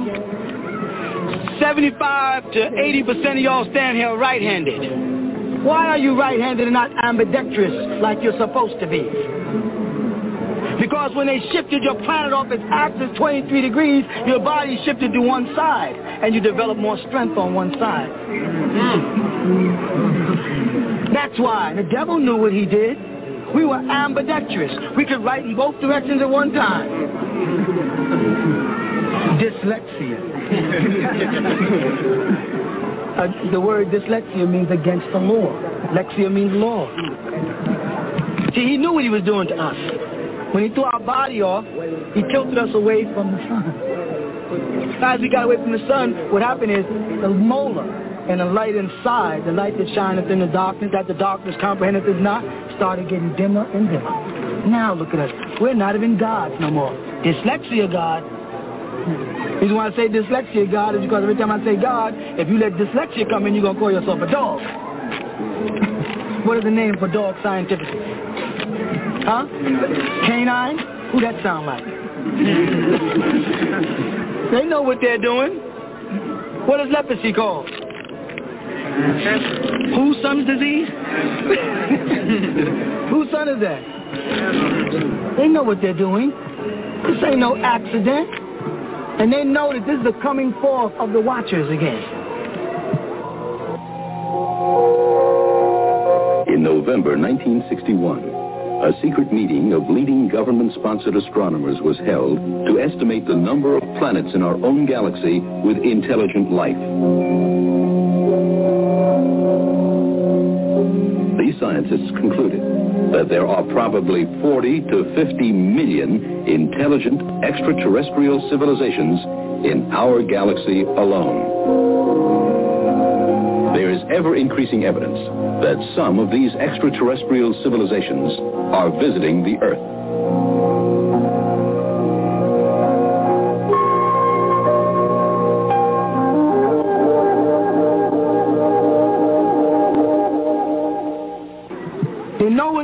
We're in. Do you understand that? And they got to control all the religions of the planet right now. Who is religion created for? Us. Who believes in it? Nobody else. We're the only ones worshiping ourselves, spook God. Goes on says, don't worship a spook God. I worship a spook God. I'm, worship, I'm a spook. You call me a spook. you understand? I am ancient Egypt. I am ancient Babylon. I am ancient Mesopotamia. Don't make me think bad is good and good is bad. Don't tell me fire is bad and you can't cook without it. Don't tell me the serpent is bad and you take the serum from the serpent's venom to cure diseases. You understand what I'm saying? The serpent is bad to white people because they don't know how to walk in the woods. Because they lack body rhythm. The sun is bad to white people and fire is bad to white people because that sun will kill them. Will that sun kill you? No, it won't. You can go to Puerto Rico, all along the beaches, there's Latinos laying there absorbing the sun. Nobody got skin cancer. You can go to Panama, Haiti, Sudan, right? The Native Americans, and we can lay on the ground under the sun and nothing will happen to us, right? Right. Please, someone tell me why, if the white man belongs here, does the sun kill him? That's the first question. Don't argue with white people no more. Just ask them, why do y'all get cancer? If God created y'all to stand on the planet Earth, like us, why do you get cancer? That's all I want to know. When we get past that question, we move on to the next question. Why don't me and you want to be in the sun? Why do we leave the South and leave the Caribbean and come to these places like, a, like New York and Canada and places where we do not belong? We leave the sun, we leave Puerto Rico, he goes there and takes over it. Puts holla day in there. He don't like us when he's walking through Manhattan, but he can go there for vacation. Then listen to me. He don't like Trinidadians. You understand? But he can go to Trinidad for vacation. Come to Jamaica. he don't like Jamaicans. He's afraid of Rastafarians walking around New York, but he's going to go to the place where Rastafarians are born for vacation. He's a liar. He loves you. He loves to breathe your breath. He wants that. Do it. Feel that heat? That's why when you meet white folks, they do this to you. And you got to sometimes back up on it. I'm not kidding. Think about it. Right. Teacher get all up in your face. And you say, wow, they got this stale stench. That stale stench is deadness, deteriorating flesh. Their bodies are dying inside. Stop touching them. They got little spots all over their hands, liver spots. That's why they crave the greeting that went like this. You ain't got to touch me to greet me. I'll touch you. We have a flow. Don't touch them. You understand? Ask them, well, if you don't like Jamaicans, why do you go to Jamaica for vacation? If you don't like Puerto Ricans, why are you going to Puerto Rico? If you don't like Africa, what you, why is always, I go, every time I go to Africa, a bunch of white people walk around Africa like this. we're going to Nairobi, we're going to the, what are you doing there if you don't like us? You can't tolerate us here in Bedford Stuyvesant, but you can go over there where all of us are, where they make me look light You're afraid of me, but you ain't afraid of a guy whose eyes is blood red. Can't speak no English and hungry. you understand what I'm saying? You know why that's happening? Because the man is a liar. He is lying to us. And our power is in our unity. Everybody said that. Campos said it. Elijah Muhammad said it. Marcus Garvey said it. Every leader we ever had on any one of the continents that we stood on said our power is in our unity. But for some reason, we will not drop our necks and become fishers of men. That's the first thing Jesus said to the disciples. He said, drop your necks and become fishers of men. Why?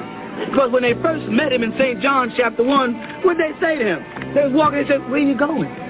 You don't believe me? Read St. John chapter 1. They said to Jesus, where are you going? He said, I'm going home. Why? If you read the next part, it says because the Sabbath was coming in. Right? He said, I'm going home. And they said, well, can we go with you? He said, sure. And He invited him to his house. And they never left. They spent the Sabbath and the next three and a half years with him. That was a sign. And then he said later on in Revelation, for the future sign, I stand at the door and I knock. And anybody who opens up, I will sup with them. Right? These men I come and I'll be with you. But getting y'all to come together is like pulling teeth out of a lion with a steak suit on. that is difficult. Trying to get y'all to just unite. Everybody here all thinks they got it figured out. It's over for us as a people. Don't you see the world? Today, over one half billion people are seriously malnourished. By the year 2000, the United Nations estimates that 65 out of 117 countries studied, more than half the nations of the world, will not be able to feed their own people. Much so-called progress has been at the cost of deforestation, soil erosion, over-irrigation, overuse of chemical fertilizer, and loss of areas that were once productive. We are reaching the practical limits of farmable land. We are running out of water and new terrain to irrigate. And the demand for food keeps increasing. By the year 2000, over a billion more people will be living in cities ill-equipped to provide water, sanitation, even the necessary physical space for existence. Development is impossible with a sickly population. Every year, 17 million children under the age of five die from diarrhea, malnutrition, low birth weight, and immunizable diseases. Degradation is already extensive and too often irreversible.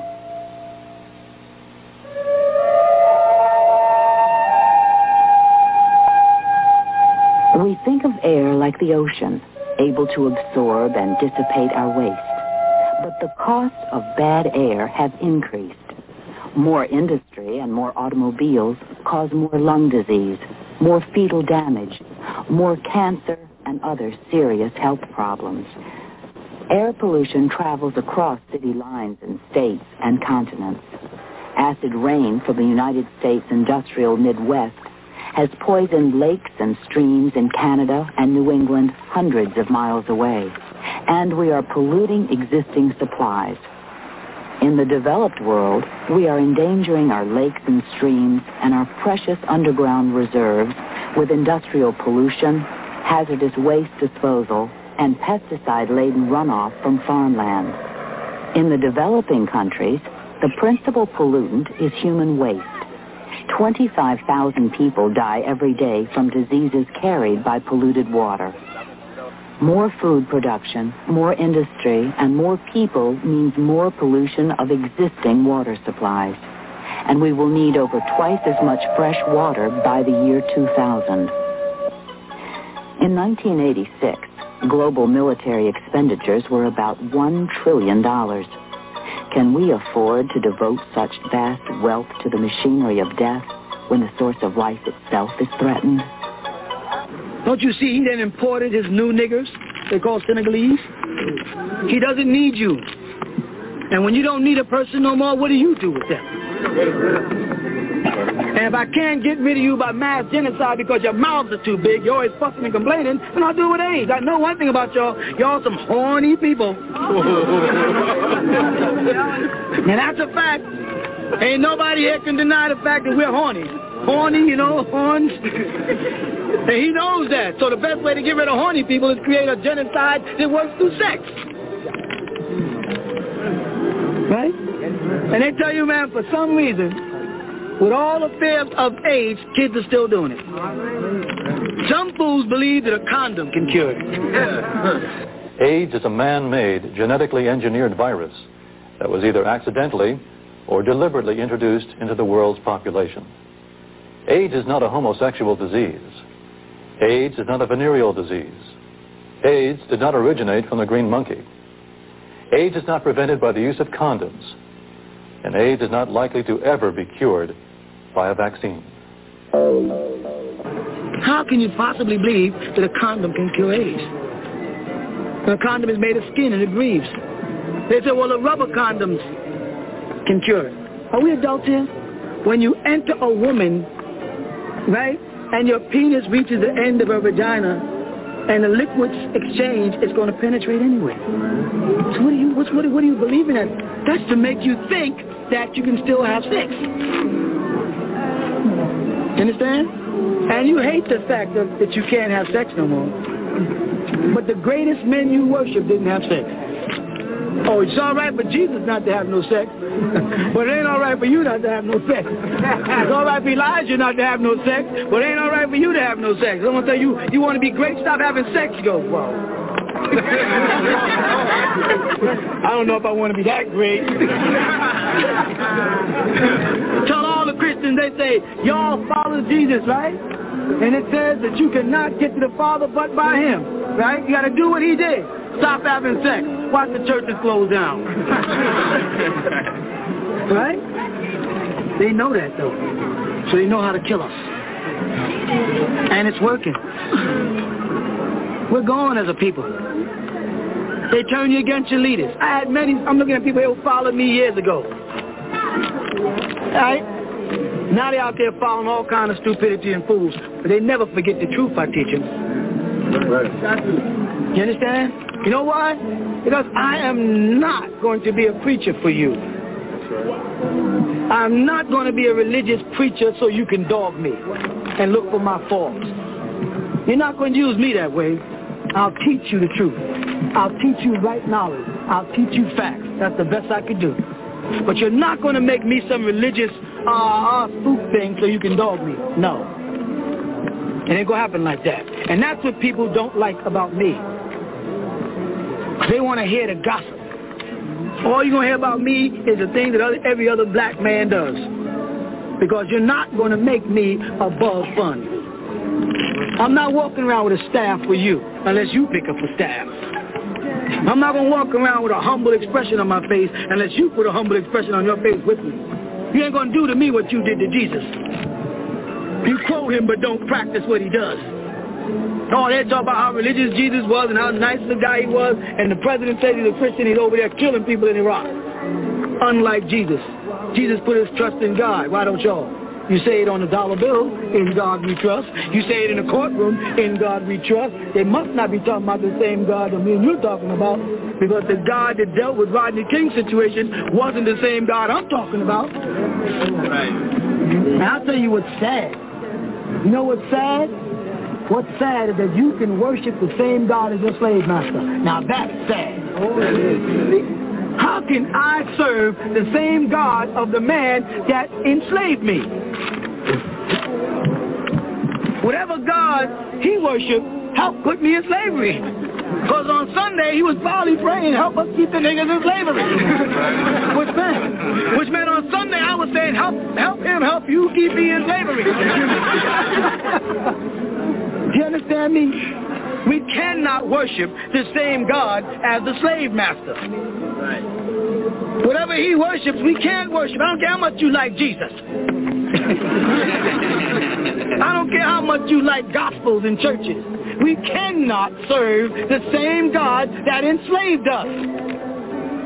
Is that hard to figure out? We've got to find a God that will get us out of this slavery.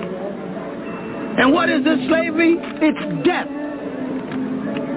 Oh, let's visit a graveyard. And in the graveyard we see crosses on tombstones where dead people live. And then Sunday, let's go to church. And we see crosses where mentally dead people pray. I'm not going up under the cross. Understand? Until you put a tombstone on my grave. The grave is where we live because we're dead. You know when you're dead? When you no longer make impressions in life. Not when your body stops breathing. Not when a candle goes out.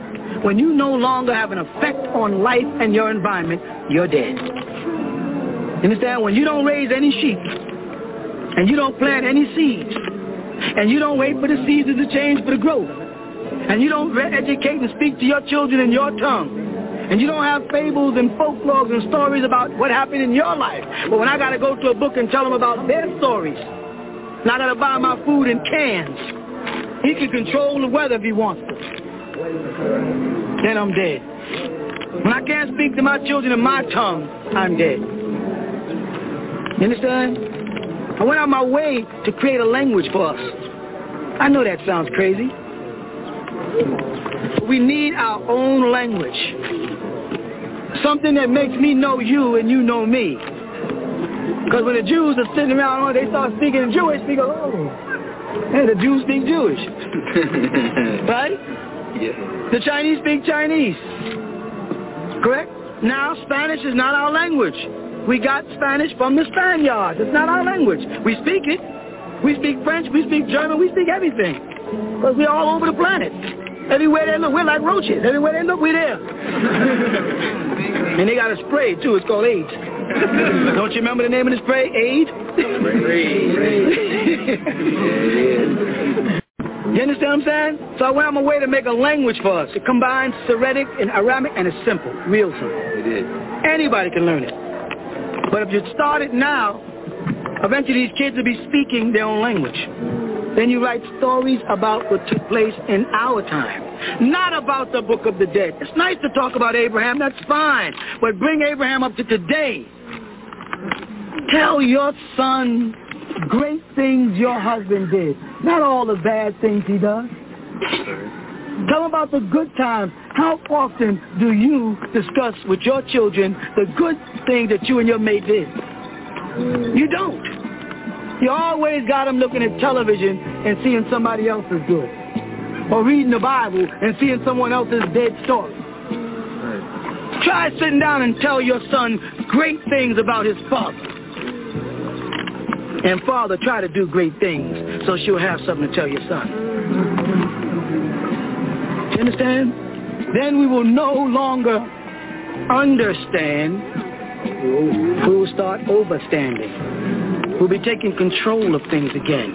And we will come alive. And that's what Jesus meant by, you must be born again. We were dead. We make no impressions in life. We have no art form. We don't even have music. And don't tell me hip-hop is music. You're talking to a person that produces music. Hip-hop is garbage. It's edits. It's bites. It's samples. It's not music. The nearest we got to music was blues. That's the nearest we got to music in this bondage was blues.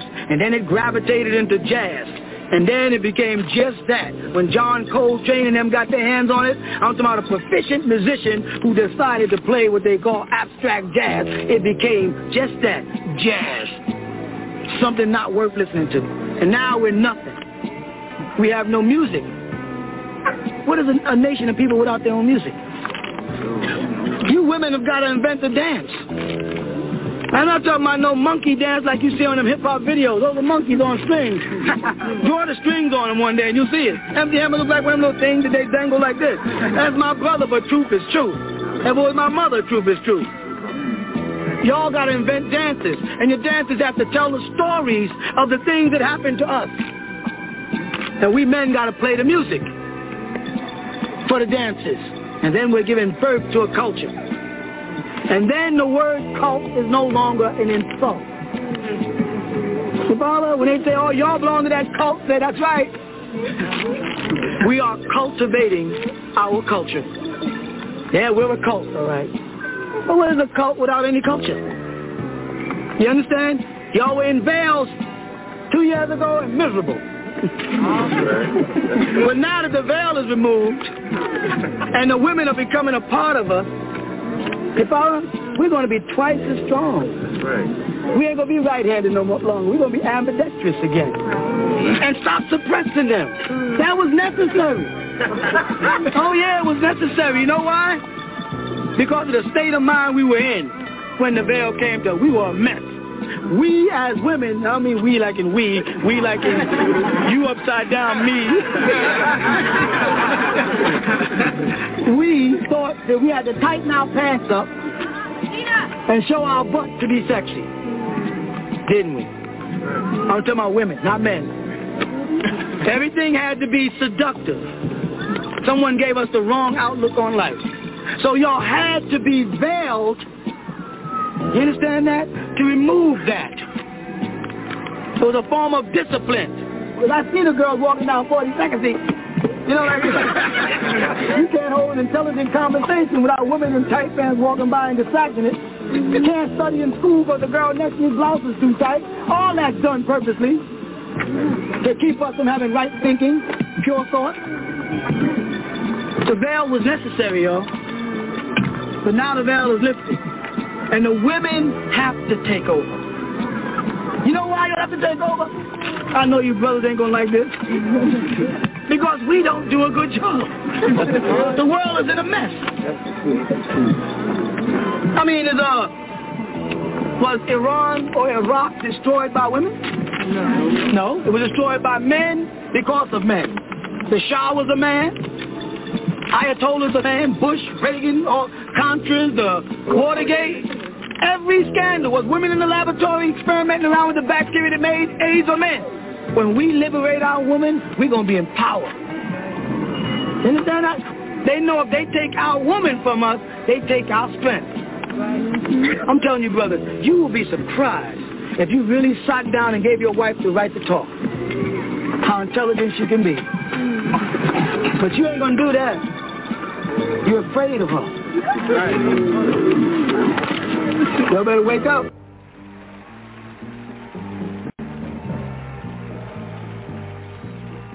I just want to ask a question. Who really cares? Save a world in despair. Who really cares?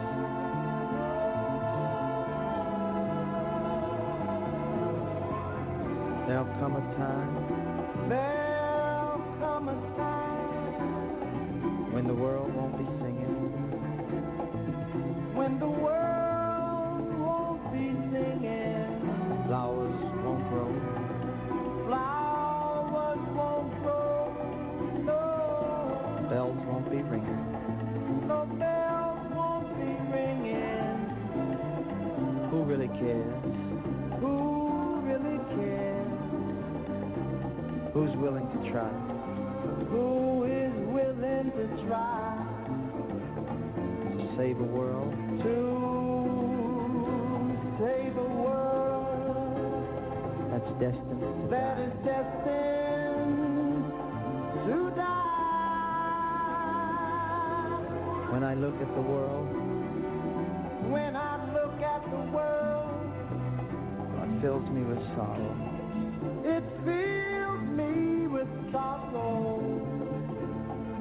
Little children today. Children today. Really gonna suffer tomorrow. Really suffer tomorrow. Oh, what a shame. Oh, what a shame. Such a bad way to Such live. Such a bad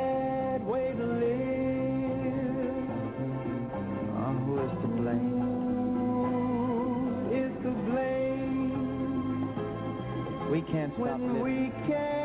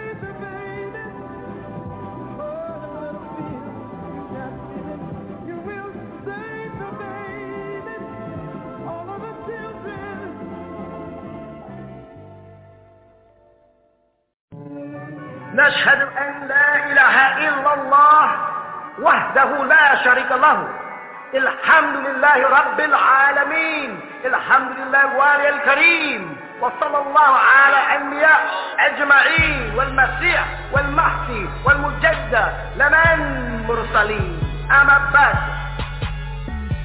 Are we not the bearers of witness that nothing would exist if Allah didn't create it? And that He is alone and has no part. And that all gratitude is for Allah subhanahu wa ta'ala, The sustainer of all the boundless universes.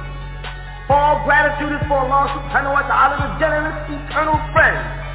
And send salutations of Allah on all of his prophets and his apostles. And on the Messiah, the anointed one. And on the Mahdi, the guide.